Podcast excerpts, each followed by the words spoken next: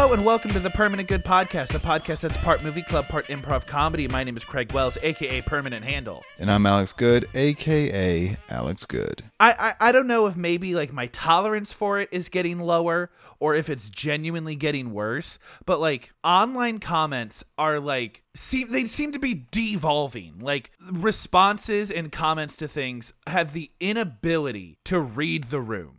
And I think I told you this anecdote personally, but I want to tell it again because it's like the perfect example of like how frustrating it is. So I watched this guy do the mini crossword. You know, he pops up on my For You page, and I like to compare my time against his. And this happened in April, and one of the clues was a big April event. And the answer was taxes. And he was struggling with that answer. And so I kind of made a joke in the comments that was like, "Wow, you couldn't, you didn't remember that taxes were in April. I hope you paid them in time." Ha ha ha ha ha. And I got like ten responses that were like, "I've never paid my taxes in April. I pay my taxes right when I get them." And I'm like, guys, that's not what I was. Sa- I didn't accuse you of not doing your taxes. I j- like what what's going on here? I think here's the thing.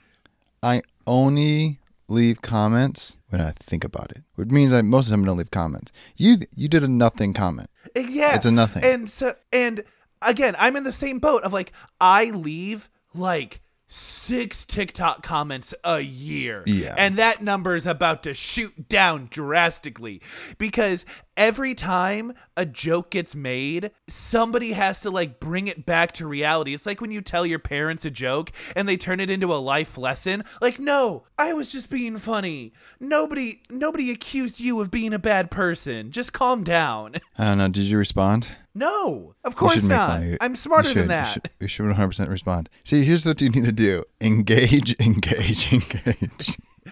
and and here's the thing i'm blowing it out of proportion because that comment got like 200 likes and only like 10 replies that clearly like did not get the joke Right. and my response to that was i just deleted the comment because i was sick of getting these replies and i just i find it so frustrating that every time i see a video of somebody making a joke there is a 100% guarantee that if you go into the comments, somebody is like trying to be like a real factoid person about it, or like, well, you see, I actually do this. It's like, that's not, this is, stop it.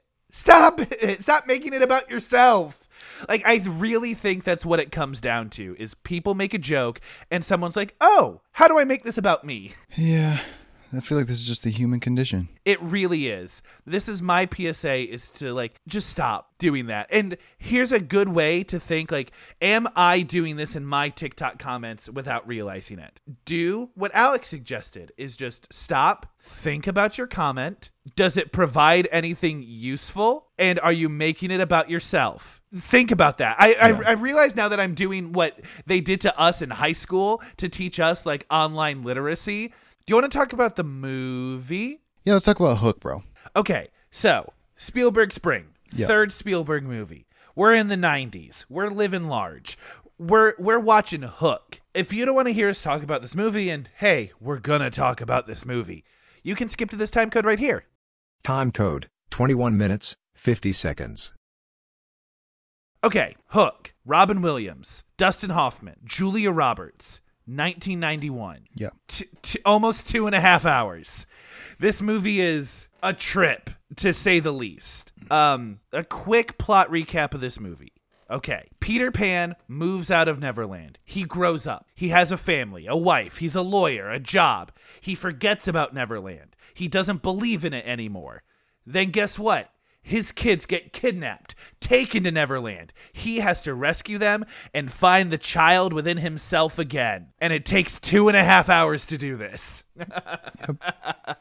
um, what I'm gonna say about this movie right out the gate is you have to be a Peter Pan person to find most of the enjoyment in this movie. I was not and am not really a Peter Pan person. So it took a long, long time for me to warm up to this movie. I am a Peter Pan person. Let me describe a Peter Pan person. It's a person who watched Peter Pan when they were younger and is obsessed with the idea of childhood and growing up.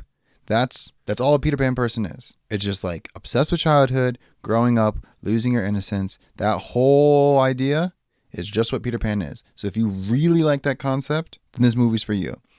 And it's a it's bonus points if you just love Peter Pan in general because this movie's just like lore. It's the whole. It's like it's a backstory that you didn't even know you needed. It doesn't explain to you a lot of like Tinkerbell stuff because it just assume you know it already. Yeah, and there's a lot of stuff that this movie assumes you know that I just kind of didn't. Um, like Captain Hook has this thing with clocks. Yeah. I guess. And you didn't know about that? Yeah, I didn't know about that. L- Here's okay. I have okay. I have watched the Peter Pan movie in its entirety once. Oh, and it was um right before and it was f- when we recorded the small and tall episode for the Tinkerbell movies, which was 2 years ago at this point. Um so my knowledge of this movie is limited at best.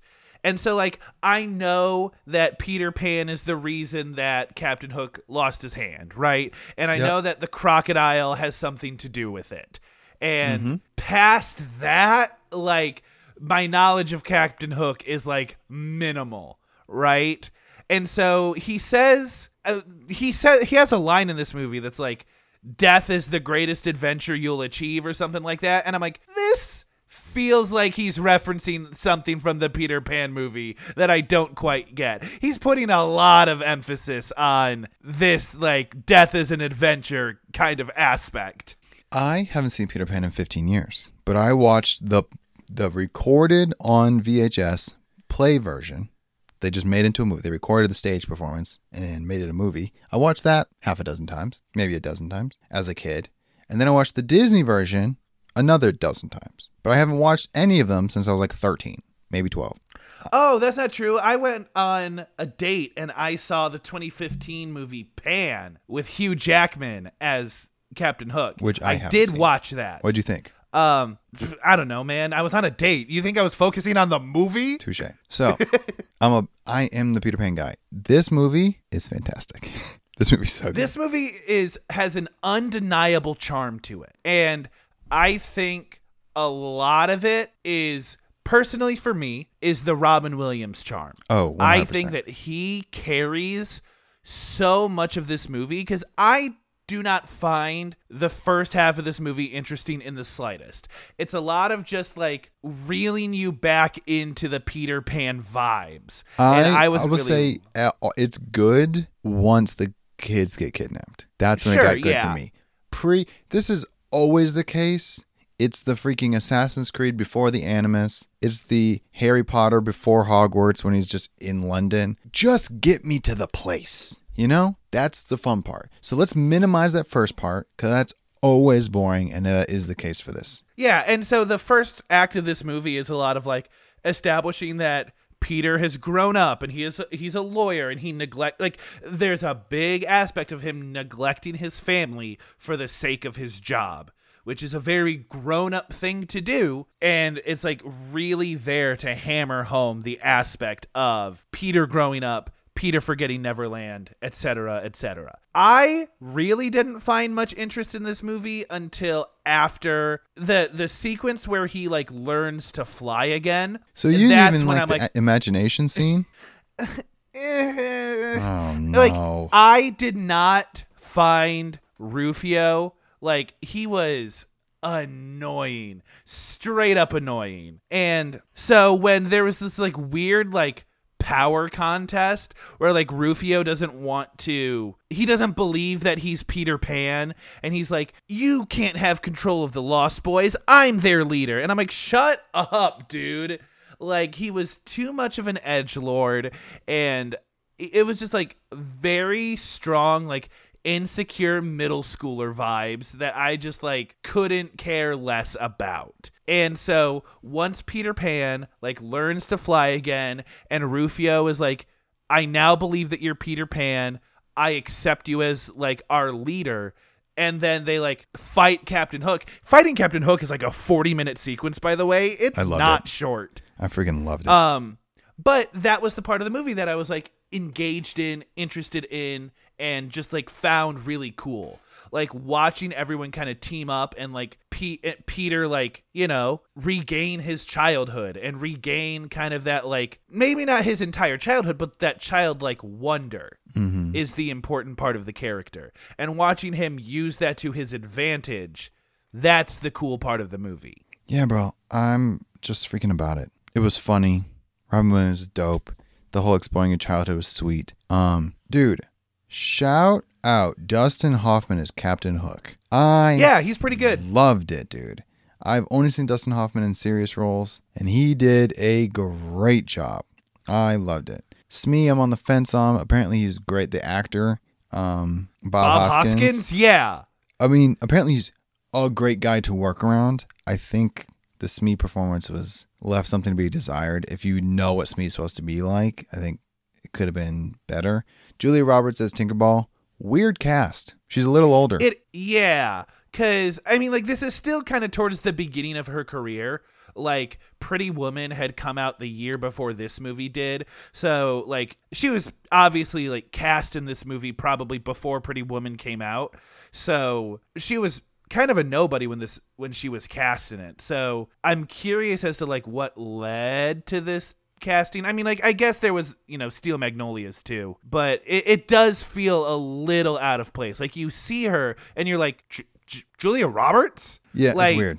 And it's especially weird because like Tinkerbell is also like not supposed to age, and so when you have someone that is like very clearly in their twenties for a character that It's supposed to be like gives off a teenager, like, nine- 14, yeah. 15. Like they Or die like, if they like Yeah, like high schooler age. That dies if they don't have attention. It's weird that that person's in their 20s. So I, I liked her in it. It's not like it was like a it made the movie worse. You know, I like Julia Roberts as an actress, so it was it, it was kind of just startling more than anything else. But um that thing about going back to Dustin Hoffman for a second. There's a subplot kind of in this movie where Captain Hook tries to convince Peter's kids that he's a better dad than Peter could be and like tries to convince his oldest son Jack to just be like, "Hey, let me be your dad." And so what is it? Like a like a baseball sequence where Yeah. like Jack is in control and like he's making new rules for baseball and he's like cuz the whole the the connection is before they went to Neverland Jack had a baseball game that his dad didn't go to and so now here it's like Captain Hook is like here's a baseball I can get these kids to you- like me, and that way they won't want to go back with their dad. And how do I do that? I just do the things that Robin Williams wasn't going to do, and that was just having the And- baseball game. and all of this is like in an attempt to like emasculate Peter and like lower his Emasculate's confidence. the wrong word. Undermine. Yes, Yeah. undermine. Um, it's Um, and also like apparently baseball was already a thing. They had a pirate baseball where if you're stealing a base, they can shoot you.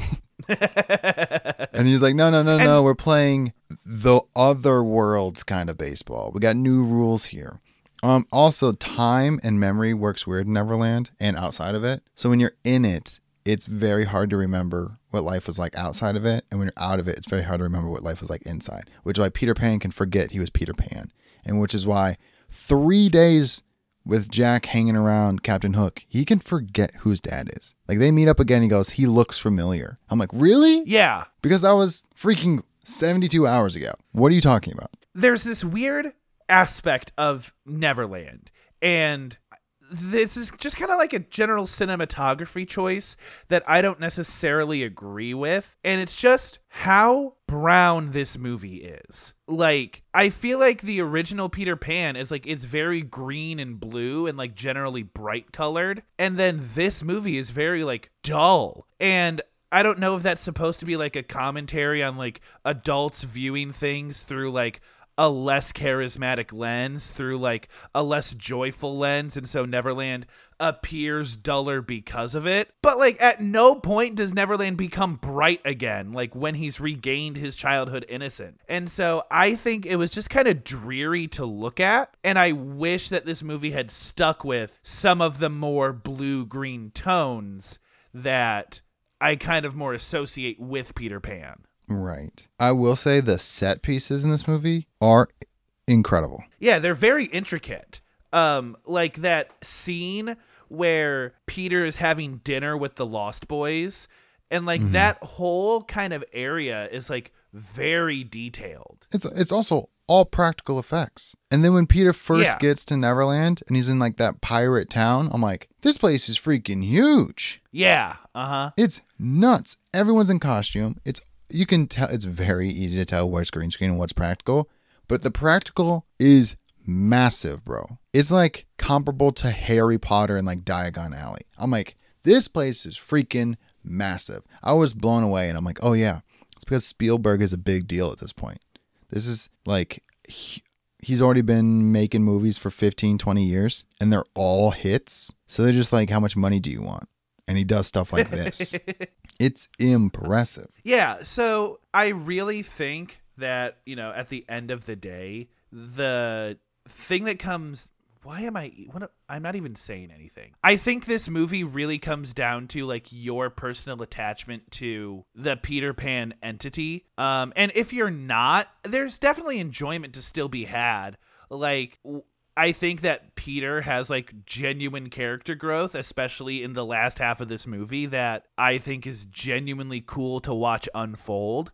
Um, I mean, you know, there's going to be actors you recognize in this, like Julia Roberts, Maggie Smith is Wendy. AKA Um, Professor McGonagall. Yeah, um, Rufio is played by the guy that voices Zuko in Avatar: The Last Airbender. Um, and so like there are little things that can keep you going through this movie until it gets good, and I and I think that it's gonna get good for at different parts for different people. Um, and, and so like that scene where Captain Hook is like trying to get Jack to be his son. You know that that's those are really cool things that happen that you wouldn't necessarily see in like a just for kids movie. So this is a movie that I think is for everyone. I think it would be hard to get a six year old to watch a two and a half hour Peter Pan movie, but it, I guess it could be done. Yeah, I yeah, I mean I have this is my first time watching the movie. I'd watched clips before. Two and a half hours is a long movie. As an adult, it doesn't feel that bad because like I know the Peter Pan story. It's interesting enough for adults. As a kid, it's for the family. It's not for kids. I think fifth, fourth, fifth graders could get through it. Anything younger than that, you might need a pause, take an intermission. Um, but like I think once you get to Neverland, the movie's good. Before that, it's Yeah. a little freaking Tim Allen and Santa Claus before he becomes Santa Claus. You know, it's just the boring part. Yes, and I think I think the Spielberg charm for this. Spielberg didn't write this movie. Um, there were lots of writers on this movie. In fact, like I think Carrie Fisher was like a script doctor for this movie too. Um, but I think the Spielberg vibe still comes through really intense with the dialogue. I think that Spielberg is a very good dialogue director. Um, the just the way people talk to each other is very Spielberg, even if he had he didn't write the dialogue. There's just something like very grounded about this dialogue, the way people talk. Like people get specific in how they refer to things and people and places Mm-hmm. which I have noticed is a very Spielberg thing. Like he goes into overt details about what things are and how it makes people feel. Yeah, bro. This movie's freaking dope. This movie's Yeah. sweet. I liked it. It's just the acting's good enough. The kid acting is good for kid acting. I think Spielberg. I don't know if he has a hand in casting at all, but he seem his casting directors can pick out good kids. This E.T. like they know what they're doing. So I recommend this movie. Yeah. If you want to watch it with the whole family, I would recommend it. And if I would, to be honest, I would watch Harry. I would watch Harry Potter. I'd watch Peter Pan before you watch this. It makes a little bit more sense that way. Yeah. Um, but if you have seen Peter Pan before, preferably a lot or recently, like I've seen it a lot, so I didn't have to watch it recently. But if you haven't watched it, watch it recently. Um, and this whole thing becomes more enjoyable. One hundred percent, I'd recommend it. So this movie got nominated for five Oscars, and it the two that I think it should have gotten best costume design and best art direction and set direction. Um, it lost both of those awards to a movie called Bugsy, um, which I have not seen, I know nothing about. But like I'm almost tempted to watch this movie and be like, how intense was the set decoration on Bugsy to where Hook loses to it? Dude, I yeah. That I don't need to see Bugsy to know that this thing is freaking rigged. It was great. Okay, I think this movie did not super resonate with me. I think there's a lot of charm to it. I will always be down to watch a Robin Williams movie. I can't imagine I would have enjoyed this movie half as much if he was not in it. His back is broken from carrying this movie, but at the end of the day, I think I give this movie like a six and a half. I'm giving this movie eight and a quarter. Yeah, respect. This movie has like from like an objective level, which is hard to do with movies, like it is a technically impressive movie. And so it is worth watching for the culture of it and for the technical aspects of it. Like, hey, Glenn Close is in this movie. You'll never guess which one Glenn Close is. Oh, I paused the movie. I'm like, is that freaking Glenn Close?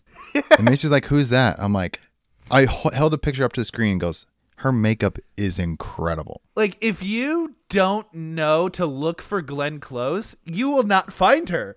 I like uh, it's very prominent. Like she ha- like she has speaking lines, so you won't miss her unless like you don't know to look for her. Um, but yeah, so six and a half. It's it's a cool movie. Um, what are we doing for an improv segment? We're gonna do two degrees of separation. We haven't done this in a couple weeks. This is basically what? It's just the way you said. It's like you're like we haven't done this in a long. We have not done this for like three years, but no, we just haven't done it in a few weeks. We haven't done it in a few weeks. We did it in February, so not forever ago. Um, it's a little conspiracy thing where we list two things, and the other person has to involve them in an elaborate conspiracy that they make up on the spot. And we do give them a time limit, so uh, they don't have time to flesh out the details. Um, Yeah. it's a freaking fan favorite. It's a cast favorite. I just called us a cast, even though we're two people, and we've been doing it for a while. So I'm excited to do it again. what I love about this game is I tend to spiral pretty quick. And when I'm in my head, it makes perfect sense. And then almost like clockwork, I will end it and be like super proud of myself. And your response will always be, You kind of lost me in the middle there, but I'm going to assume that made sense to you. Yeah, it's always like what? like Um, I- okay, yeah. Um, you want to go first?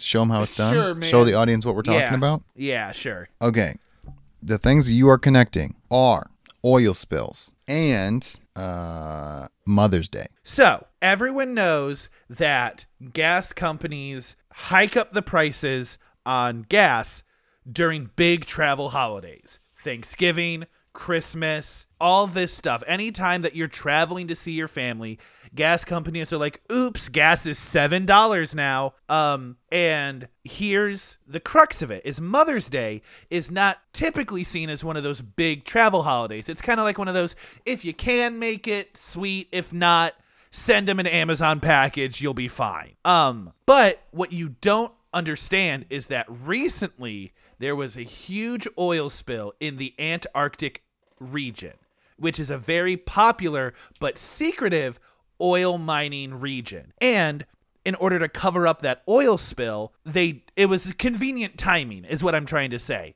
Is they spilled a bunch of oil, they lost a lot of product, they had to jack up the prices, but they're covering it with Mother's Day and saying like, "Oh, travel holiday. You're going to be spending money anyway."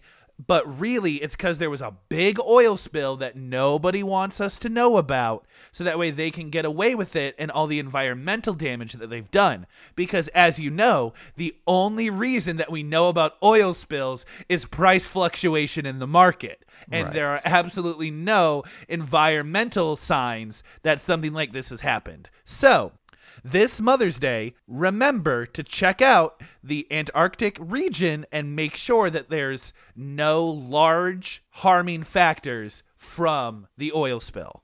Okay, so that was two minutes. Yeah. And it took him a while to get to oil spills, but once we were there, I picked up on what you were saying. Here's the Yeah. tricky part, right? Mm-hmm. Never ever heard of people raising prices to cover the cost of lost oil. Be like, hey man, we took a big loss on oil. It's always, I mean, you could make this in your argument. You might have mentioned it briefly or alluded to it that they're not trying to make up for lost oil. They're making up for the environment, paying to get it removed from the environment. It's it's a pretty decent ex- conspiracy. It's a solid theory. It's a solid theory. It's not so crazy that it could be a joke. if someone told me that on the street, I'd be like, obviously this person's under the influence, but I I believe that they believe it. Okay, So I I'm going to give you a tough one. I'm going to give you a Uh, tough one. Give it to me. I want you to connect, since we brought it up, the Academy Awards with private intergalactic travel. Okay. I already have a, a thing for that. Okay. So here's the thing. All right, I'm giving myself two minutes. 30. Okay. America, big tourist country. Italy, big tourist country. England, big tourist country. Spain, big tourist country. Uh, Mexico in parts. Uh, Israel, sometimes. Japan, big tourist country. Australia, big tourist country. There's a lot of. There's a huge part of the world that doesn't get any tourist attention whatsoever. We need to make our world so attractive that aliens want to come here. And nothing like a global, possibly, dare I say, intergalactic Academy Awards, aka we're doing Grammys, we're doing Oscars, we're doing Tonys, and we're doing Emmys for the solar system, dare I say, universe. And the only way we're going to make this possible is if we have private rockets to go in and out of other people's universes. And we can start our own chartering company. This is kind of like a pitch. This isn't even so much a conspiracy. We need to make this happen. Because I think the reason intergalactic travel hasn't taken off is because the people who can afford it, it's expensive. Hence the private part. We need exclusive charters, small parties, and we can charge whatever we want because other galaxies have the resources to pay for it. And we just boat them here, fly them in, whatever method we can to make Earth more appealing. And a global intergalactic contest for just content is how we make it happen. Okay, so your pitch is to create an intergalactic award ceremony for living entities that we have not made contact with. Yes. So, by making an intergalactic award ceremony, you are inviting people in to participate. Yes. You know what? Flawless plan. I see no problems with it. yeah, me I neither. sure, why not? Um Uh, we're gonna need a bit of seed money though. So a bit of seed. how do we do intergalactic advertisements because here's the thing what what was the the probe that we shot out with no intention of getting it back like was that the, Curiosity. the explore one of them um Yeah. and we like filled it with stuff that was like quintessential earth culture that's like yeah, if like it encountered. Yeah. Like if aliens encountered it, they would have like a semblance of what we were up to. Um that hasn't been found yet to the best of my knowledge. So, I can't imagine our advertisements would have any more luck. But you know what? I'm down to see us try. Yeah. It's not like we I'm have for it. anything better going on. right. Um Alec, I think it's time for us to moonlight a little bit. Beautiful. I want to talk about something that we both watched, and I'm not even sure it's on your list, but it's on mine. Okay? John Mulaney's new special. Yes, yes, I also watched it. I for, I honestly kind of forgot I watched it, but yes. So let's talk about it. Um, Yeah. he's got some bits that are incredible. Yes. Um, namely, the one that comes to my mind is the grandparent bit of like you want your grandparent to die to fit in because you want to get treated special. That is oh yes, yes, yes. a flawless bit. And then he talks about which grandparent you need to die because they're not all grandparents are created equal. Dude, yeah. what an amazing premise. And, Like he, and he does that bit that's like, look at your dad's mom and say that she did a good job. Yeah. He goes, Well, we know who's not on that list. Your dad's dad. Because he changes when something like that happens. He's a different person. All of a sudden, he's super angry that you're not taking pictures. Like, he's not happy in the picture, but it's mandatory that one gets taken because time is fickle. It's Yeah. an amazing premise, and I loved it. And it's in the first 10 minutes. Um, but the whole Baby J special, effectively, and I told you this before you watched it, is like the whole thing is about him going to rehab. Um, and he's very clearly dancing around some parts of it that like we know that the rehab thing is one piece of a much bigger puzzle that affected his entire public image but he's only talking about the one aspect of it. So if you're looking at it if you're trying to watch the baby j special to like get more details about his divorce or like the timeline of events of anything you're gonna be sorely underwhelmed it is very it is very much just a stand-up special about one aspect of his life Yeah, um he alludes to it once or twice that people don't like him anymore. Like he's just not the guy, but he never comes out and says anything specifically. I really like the bit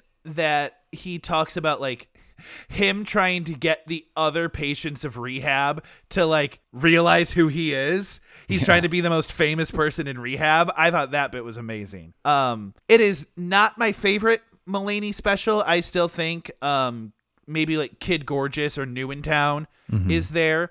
Um definitely not the Mulaney special I would introduce him to people with. Um And this is the last is- special. This is like jumping in to um, Marvel at Infinity War. You're like, there's Yeah. a lot of backstory here that I just don't know about. And it's not that it's not good.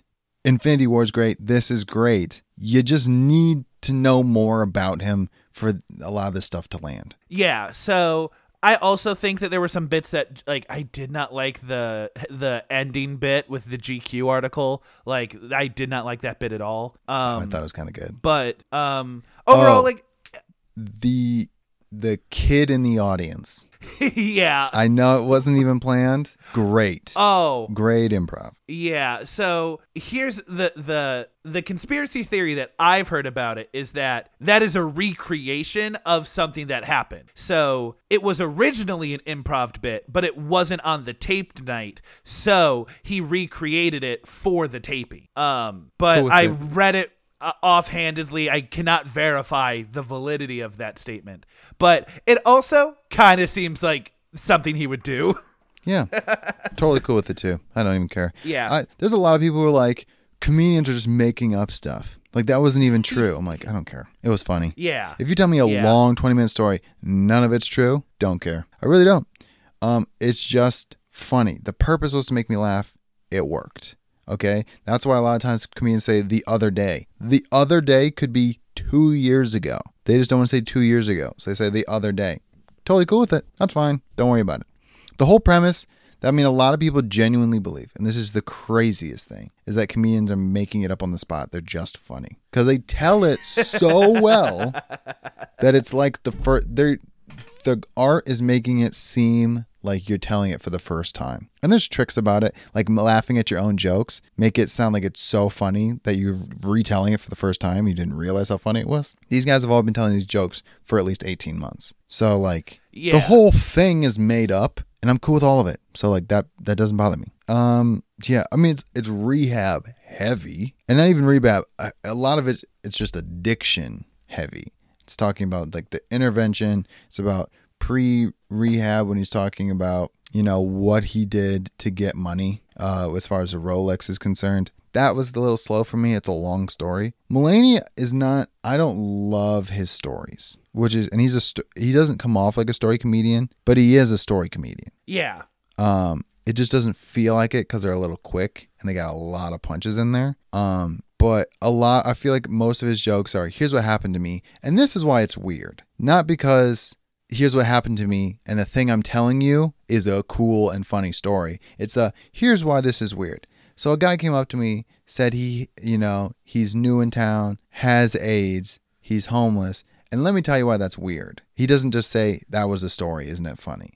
So I feel like the Rolex story may it's also it's very hard for me to detach just how much money it is. And Yeah. he, he kind of says like, "Hey, this is going to sound like rich people thing, but it, just know that this is what addiction does to you." And I'm like, I still can't get over the fact that you threw out $6,000. Like just threw it out. So Yeah. like I don't know if that was a me thing or it it kept the joke from being funny to me. Yeah. Overall, like I'm not going to be rewatching this special very much or at all. Like Yeah. um so it it was a pretty good but not great John Mulaney special. It was perfect. What it, it, I think it did exactly what he wanted it to do, which was mm-hmm. graciously slide him back into the positive public eye. Yeah, it's just put out content, prove you're still funny. I mean, your first thing back is always going to be rough. Um, and it was good, but it's he just talked about the elephant in the room the whole time. Yeah. I watched the first Hunger Games movie. Yes. Um, I read all the books. I watched the first two movies in theaters and did not finish the franchise. So, with the new prequel movie that's coming out at the end of the year, I've been seeing some clips on TikTok and I'm like, all right, now is a good time for me to just kind of like marathon them and get through it. So, I watched the first Hunger Games movie and it's crazy how like binary that movie is in the sense of like here's one hour of lore and world building stuff and then here's one hour of the hunger games. Um and like it's fun you know? It, it's not great. I really think that as far as like young adult dystopians go like the world building in it is like not my favorite. I think you. This is one of those things that like you really needed to read the book because the Yeah. backstory helps a lot. it really does It makes the book Um, makes the movie better because it fills in the blanks. Otherwise, you're gonna have to pause it every 30 seconds and explain to your mom who people are, what district this means, what. It, because it doesn't explain a lot of it. It just assumes you know. Um, I still don't like Peeta as a character very Oh, much. I never really did. Um, and just in general, it's it is like the fluffiest movie ever. Um, this movie rushes a lot of stuff. Like Rue's involvement in everything is not very heavy. Like she's in like 10 minutes of the movie. And um And then you're supposed to cry when something happens to her. yeah, so I really felt like what this movie wanted to be impactful did not feel very impactful. Um, if you just go in and you're like, I want to watch people do an arena battle, you get that. And I think there are some very satisfying moments in the arena battle. Like when she drops that effectively hornet's nest on the top contenders, that's a good moment right there. When at when it's like towards the end of the movie and they do that fight like on top of that structure with the with the wolves at the bottom. Yeah, the like, that's cornucopia. a, yeah, that's a cool segment right there. So this movie has a lot of cool segments. It's just kind of like as an inherent movie, as the beginning of a franchise, it's not as deep as it kind of should be, and I was not very interested in it. So, first movie I give like 6.75. Close but not quite. Um, did you watch Catching Fire? Yeah. Let's I, about I'm going to I, I okay. Because I've seen Uh, these movies, so- so, I can contribute to. This. Yeah. So I also watched Catching Fire, and I remember Catching Fire as being like one of the first movies I saw in theaters that I did not care for. Um, because when you're a kid, you watch you going to the movie theater is enough to make a movie good. Yeah. Well, because Um, you go to the movies once a quarter. Yeah. Like it just doesn't And happen. So I remember being like 14 when this movie came out, and I was super excited for it. And I just was like, I remember watching this movie and being like, I've seen this movie. And it was the first Hunger Games. And I watched it again, and I remember thinking, I've seen this movie before. And it was the first Hunger Games. Um, because it does the binary thing again. You get an hour of world building. They do their victory tour. It's seeing the districts for an hour, and then it's an hour of the Hunger Games. The thing is, is now you know the Hunger Games are coming up, and you're just like, let's get to the good part. I saw it in the last movie. It was dope. Why do I care about what it's like to be a victor? All that stuff is super boring. and it's really good book material. Don't get me wrong; I really enjoyed these books. I'm, uh, but as far as like the movies are concerned, they it, it did not feel as engaging. This this, this franchise also stealth drops a lot of celebrities. Like you look back on it, it's like Woody Harrelson, Elizabeth Banks, Donald Sutherland, right? We like those are the celebrities we remember. But then you also remember like Jeffrey Wright is in these movies. Jeffrey Wright is in three of the four movies. Yeah. Um, Lenny Kravitz is in two of these movies. Um, it, it's just it's crazy how many famous people you forget are in these movies. And I I mentioned this to you as I was watching this. Like Lenny Kravitz gives the best character performance in this entire franchise and he just never acted again and i find that baffling like he it really felt like he just wanted to prove that he could and then just never did it again Yeah, he's like, you guys think I can't act? Let me just get in a crazy franchise as a super like convincing character and just be like, all right, I did it. See ya. Um, I think the Hunger Games part of this movie is better than the Hunger Games part of the first one.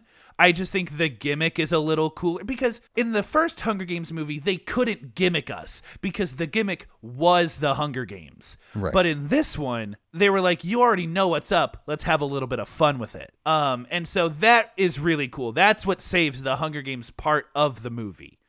Um, I also feel like the stakes are way higher because you're playing against pros. Yes, but the victory tour was so incredibly boring and the love triangle is so unappealing. Like the concept of like, oh, I have to pretend to be in love with this one person, but I'm actually in love with this one person and they're both pissed at me about it. Like that's just not fun to watch. Um Jeez. yeah. so like the character the characters in this I just found very dull and hard to root for. So, while I liked the Hunger Games part of it better, um th- just as a movie I cared about it less, so it sits at like a flat uh, maybe like six and a quarter. Yeah, that tracks how I remember feeling about it when I saw it. Um, I don't. Here's the thing: it's hard to say whether or not it's better than the first one because they're close. Yes. And then there's the third one, kinda. yeah. Do you want me fourth to just rain? Do you want Let's me to just just go through the it whole and thing? then we'll do mine. Okay. I've seen all of yours, and I I don't want to interrupt you. So, Mockingjay Part One, so boring.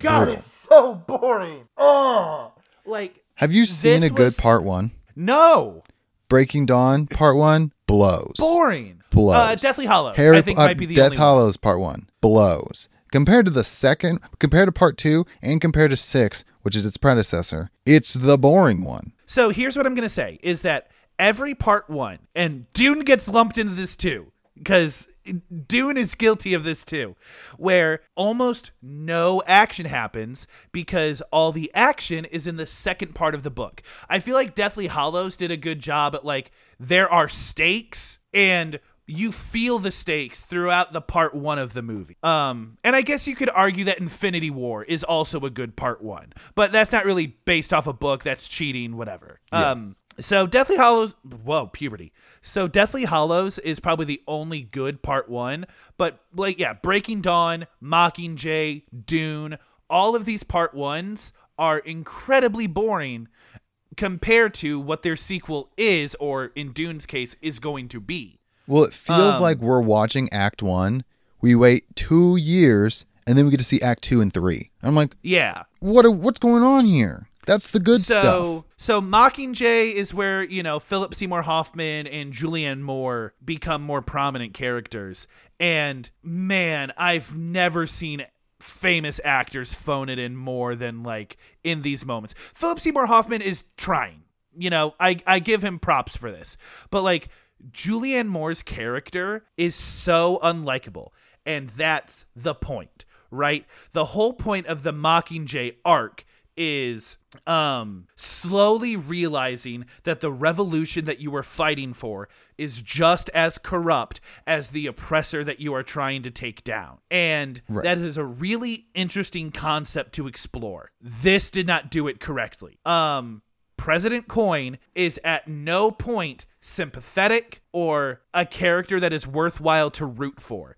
Every time that President Coin plays her hand and like showcases like a little bit of a corrupt trait, I'm like, oh yeah, that makes sense. At no point was I rooting for you. Like, you've been undermining Katniss on purpose over and over again. So, like, I have no reason to trust you. And so, this whole part one movie is the movie trying to be like, hey, you're on the revolution side, right? And I'm like, not really. Yeah. It's kind of obvious that you guys are all you guys also suck. You're just the lesser of two evils. Um and it's also incredibly frustrating to have a begrudging leader. Like Katniss is the leader of the revolution out of obligation and nothing else. And that is an incredibly unworthwhile mo- like motivator for a character. While that might be a realistic thing, Yeah. while that might be something that's worth to explore. In this movie, having like a 17 year old girl not want to be the leader of a revolution and have that be her main character trait makes the movie not worth watching. So I think that because this movie is all set up, because this movie accomplishes almost nothing in terms of character development, it it is not a good movie. And I mean, yeah, like, there's also like, I mean, trying to look at the motivations and the plot behind this movie. There's also like a love triangle in there, which is which at this point is irrelevant. it's irrelevant, dude. It's just not. It, no one's invested in it. um and Haymitch and Effie who were like fun interesting parts of the first two movies have just been relegated to like trying to convince Katniss to not leave the revolution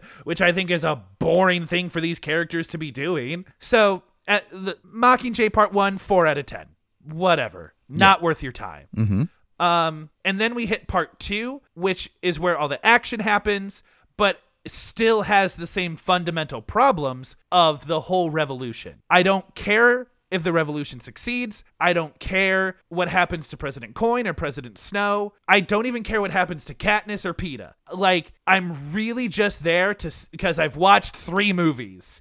Um, what this movie does have going for it are very impressive visual sequences. There is a sequence where they are moving through the capital city, and there are these Hunger Games like traps in the city. And those parts are really cool. Like, they accidentally trigger an oil flood where, like, thousands and thousands of gallons pour out of these buildings and flood an outdoor public square. And watching that happen was actually a really cool visual sequence. There's another sequence in the scene where, spoiler, Finnick dies.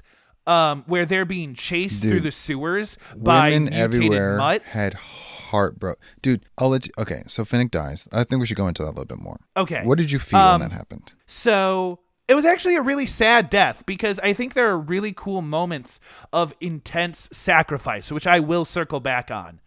Um, and so I know that Finnick's death in the book is like literally one sentence and they move on. Yep. This movie does Finnick's death a little bit more justice. Um, Katniss has a hard time leaving him behind. Katniss wants to mourn him for a second. They have to move on from it. But, you know, even like the 30, 45 seconds we spend on Finnick's death in this movie is more than he gets in the books. And I, I respect that. But the scene where he dies with all those mutated mutts is kind of scary. Like the mutts have a really good scary design and seeing them in this darkness is effective. So I really like that scene. And then go back to that the the sentiment of intense sacrifice.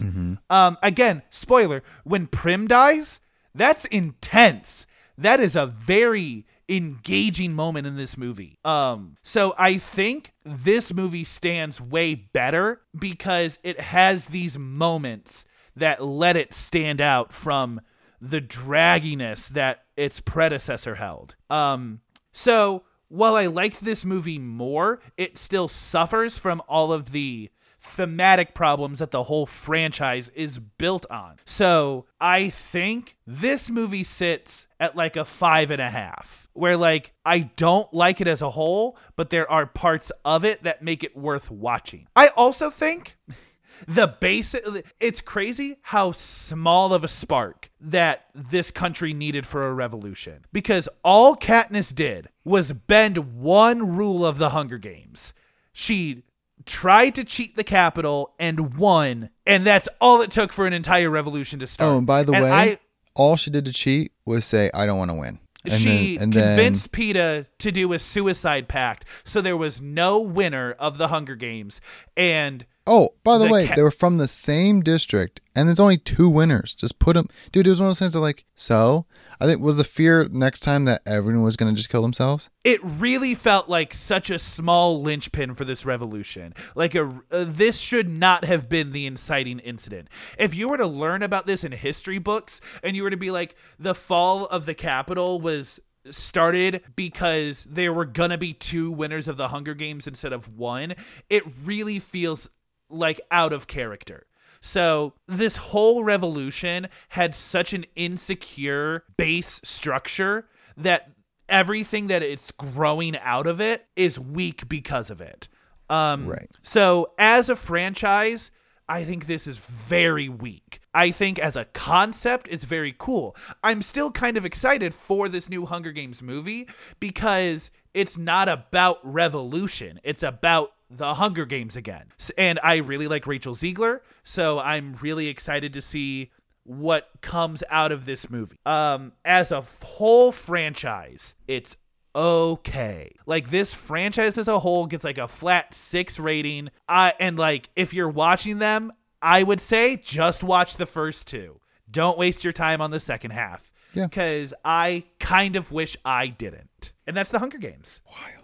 I watched another kid movie because I'd be doing this with kids. I watched Peabody and Sherman, Mr. Peabody Yeah? and Sherman. Okay, so here's the thing. It's cool because they have this thing called a wayback, which lets them go back in time. And you get to see like Cleopatra, you get to see um Archimedes. No, not Archimedes, Agamemnon. So like the Trojan horse. You get to see George Washington. You get to just see old history stuff. However, this definitely feels like Tenet in the fact that they invented a super cool concept like time travel, put it on a level that kids can understand in this movie, and then they just wanted to come up with a way to use it. Okay. Which is what Tenet is, is they're like, hey, let's come up with a super cool thing, and then a very loose plot just so we can use this cool concept. Because the whole plot is um saving I I mean, I, I'm not I don't even know what to talk about because it's it's dumb. It's just so Mr. Peabody's a dog. Sherman is his adopted human son. Sherman gets Which bullied. in- seems crazy to just kind of brush over. Right. But this is no normal dog. He's got like a billion PhDs. He's a certifiable genius. He's great at literally everything. He's good at everything. So good that they let him adopt a human. Said human, aka Sherman, goes to school, gets bullied, gets called a dog. He goes, Your dad's a dog. You must be a dog. And they start barking at him. Obviously, that makes him very mad. He bites the kid. Then um, Mr. Peabody's uh, custody gets called into question. Like, you teaching your son to bite people because you're a dog? And he goes, obviously, I would never do that. And he's threatening to get expelled from school. The girl that he bites is invited over to their house along with the parents as a chance to reconcile. And hopefully, Sherman can remain under the custody of Mr. Peabody and doesn't get expelled from school. All of that is to set up the chick that he bit, whose name escapes me, and I don't feel like looking it up, and Sherman go back in time unsupervised by Mr. Peabody, and then she falls in love with King Tut. And then Sherman has to come back to present day to get Mr. Peabody to go back in time with them and then pull her out. Um, and then half the movie takes pa- takes place in the past. And then they go to the future, interact with their future selves, cause like a freaking black hole in the space time continuum, and they save the world from what they created. Super cool concept. It explains it doesn't really explain history, it's just cool to see it. Um Willow had no idea what was going on.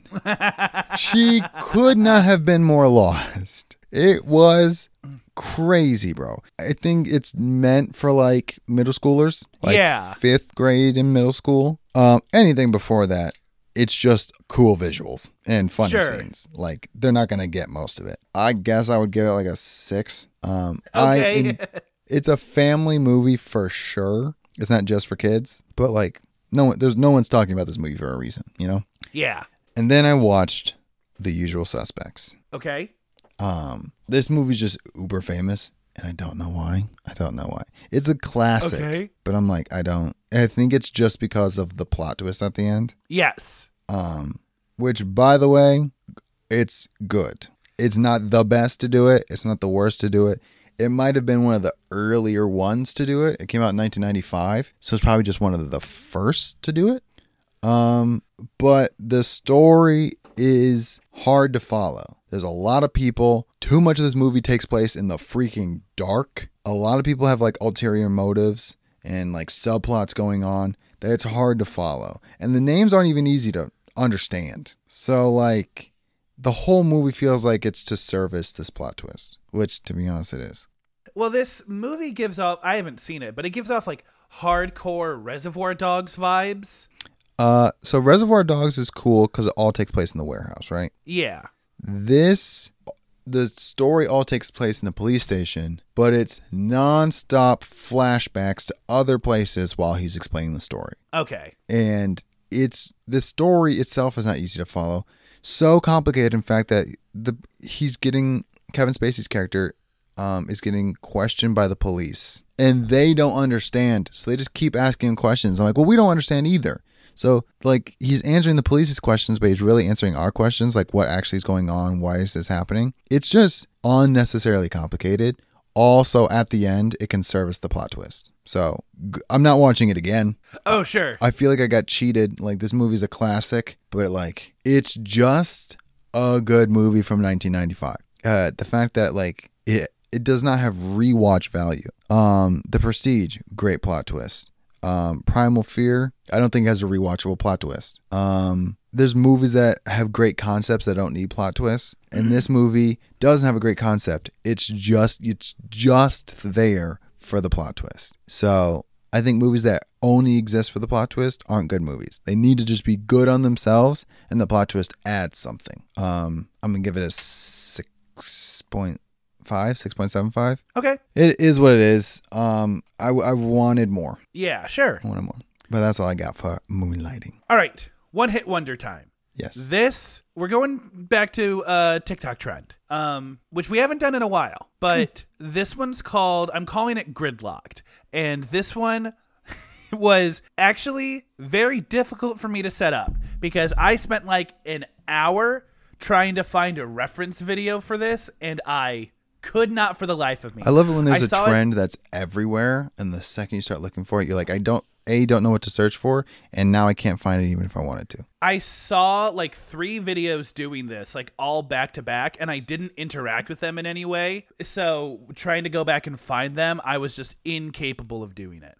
So like I said, I'm calling this um, gridlocked, and the way this works is I have created a grid that I am sharing my screen with you now, and Okay. um, we're only going to focus on the grid on the left because I don't. Well, The grid on the right would be too hard, and I don't want to take up the time. Is all you have to do is come up with an actor that fits all of these categories. So some of them you'll have to do twice because that's how grids work. Is on the top row, I have Marvel, DC, and Netflix, and then I have the same thing on the column as well. So it's almost like a multiplication table of actors. So you have to find an actor that has been in two Marvel projects, and then um, an actor that has been in a Marvel and a DC project, and an actor that has been in a Marvel and a Netflix project. And then, you know, you'll have to do the same thing for the other cells. Does that make sense? Yep, I got you. So, for we'll we'll go horizontally um to to kind of so, make this easier. guy who's been in a person who's been in two Marvel projects. And I think the way to make this work is obviously two like different. Marvel projects. So not Iron Man one and Iron Man two. Correct.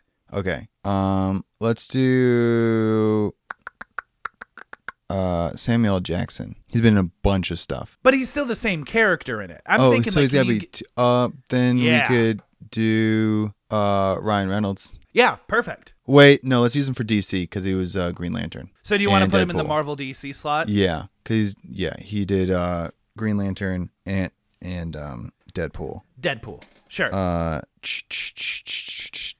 give me a second. Uh, Chris Evans yeah, perfect. did uh Fantastic Human Four Torch. and came back. Yeah, for Captain America. And then Marvel and Netflix. And we'll finish Uh, up that first row. This is a piece of cake. Marvel and Netflix. I can do Marvel and DC off the top of my and no Netflix and DC off the top of my head. Marvel and Netflix, you're probably gonna have to go smaller. Okay. Um, ah, that's a TV show, not a movie. Uh, what were you thinking of? I was thinking of uh Falcon, blanking on his name Yeah. right now. He was Anthony in Mackie. Anthony Mackie was in Black Mirror. Um, Anthony Mackie has been in about 400 Netflix movies. Yeah, I know, and I just couldn't think of him. But yeah, Uh, Yeah. he's he's he's a good crossover. DC Marvel, so we can either use Ryan Reynolds again, or we can come up with another one. Uh, let's come up with another one. Otherwise, th- th- there's no point to this grid. Good point. Good point. Good point. Um, DC Marvel. Uh, got it. Dang it! That's just two Marvel stuff. Wait, wait, wait, wait, wait, wait, wait. Yeah, that's two freaking Marvel ones. I was thinking Mahershala Ali because he played Cottonmouth in Luke Cage, Yeah. and he's coming back as Blade, Mm-hmm. which would be freaking sick. Yeah. Um, but that's two Marvel ones. Um, Marvel DC. Uh, let me just go through DC real quick. We got oh Christian Bale. Perfect. Yeah. Uh, he was in the newest Thor, and obviously he's Batman. Yeah. Uh, DC Perfect. two different DCs. Um, there's just not a lot of DC stuff out, so I'm really like racking my brain for other Yeah. stuff. I'm thinking Gal Gadot, but she hasn't been in a lot of stuff. I'm thinking Ben Aff. No, he was in. Um, he was uh, Daredevil. Yeah. So he could have been a Marvel DC one, but we used up those slots. Yeah. Uh, DC just doesn't have a very big world. I'm I'm literally looking at voice actors. Yeah. Uh, we've got guys who played two different Jokers. I mean, like Luke Ham- uh, Hamill has played Joker in a bunch of DC stuff, but he's always the Joker. Um, I might need to phone a friend for this one. Um, Dwayne Johnson. I thought Dwayne Was- Johnson, so we got Black Adam and what? Um, he was uh Krypto, the super dog in Oh yeah, yeah, yeah, yeah. We'll use that. I was Yeah. thinking Dwayne Johnson. I'm like, I just can't think of another DC thing. Uh, DC Netflix. We're gonna do Henry Cavill, Yeah. uh, Witcher, and Superman. What did you choose for the Netflix movie? Uh, Witcher. Witcher. Yeah. he was also in a movie with Nicholas Hoult called Sandcastles He was also that I don't think anybody in- watched. He's also Sherlock freaking Holmes in the worst sh- You're movie right. ever. Yeah. Um, Mar- so now we uh, Mar- another Marvel Netflix. Marvel Netflix. We already did Ryan Reynolds. Um, but can we? I mean, we could use him again for X Men and uh, Red Notice. I mean, I guess. Two different characters. No, well, that's cheating. Uh, we'll skip this and come back because Netflix DC will do Gal Gadot as Wonder Woman For and sure. Red Notice. Yeah. And then someone who's just in a bunch of Netflix stuff. Sandler. Yeah, perfect. Uh, and so now we got to circle back to Marvel and D or Marvel and Netflix. Right. Thankfully, Marvel's huge. This should be a piece. oh, uh, we'll do RDJ as Iron Man, and he was in. No, that's on Netflix, but it's not original Netflix. Correct. Uh, I'm trying to think original Netflix. Um, I'm literally looking up original Netflix stuff. This should be easy though. Oh, Marvel's so big. This is the freaking easiest thing in the world to do. right. I just like can't think of stuff. Um, mm, okay, we'll do what's her face? Passengers, female, Katniss Everdeen, J Law. Jennifer Lawrence. J- Jennifer yeah. Lawrence was Yeah. in X Men, and she was in Don't Look Up. Yeah, perfect. So to recap, what we have here, um, we have Chris Evans in the Marvel Marvel slot, Christian Bale and Ryan Reynolds in the DC Marvel slots, um, Anthony Mackie and Jennifer Lawrence in the Marvel Netflix slots, Dwayne Johnson in the DC DC slot, Gal Gadot in the DC Netflix spot, and Adam Sandler in the Netflix Netflix spot. That is gridlocked. We have found our um, crossover actors. Alec, um, I came up with a second round of this in case that took that went too quickly. Um, you're looking at it now. I had on the top row musician, reporter, and comedian, and then in the columns, uh, movie, TV show, and host.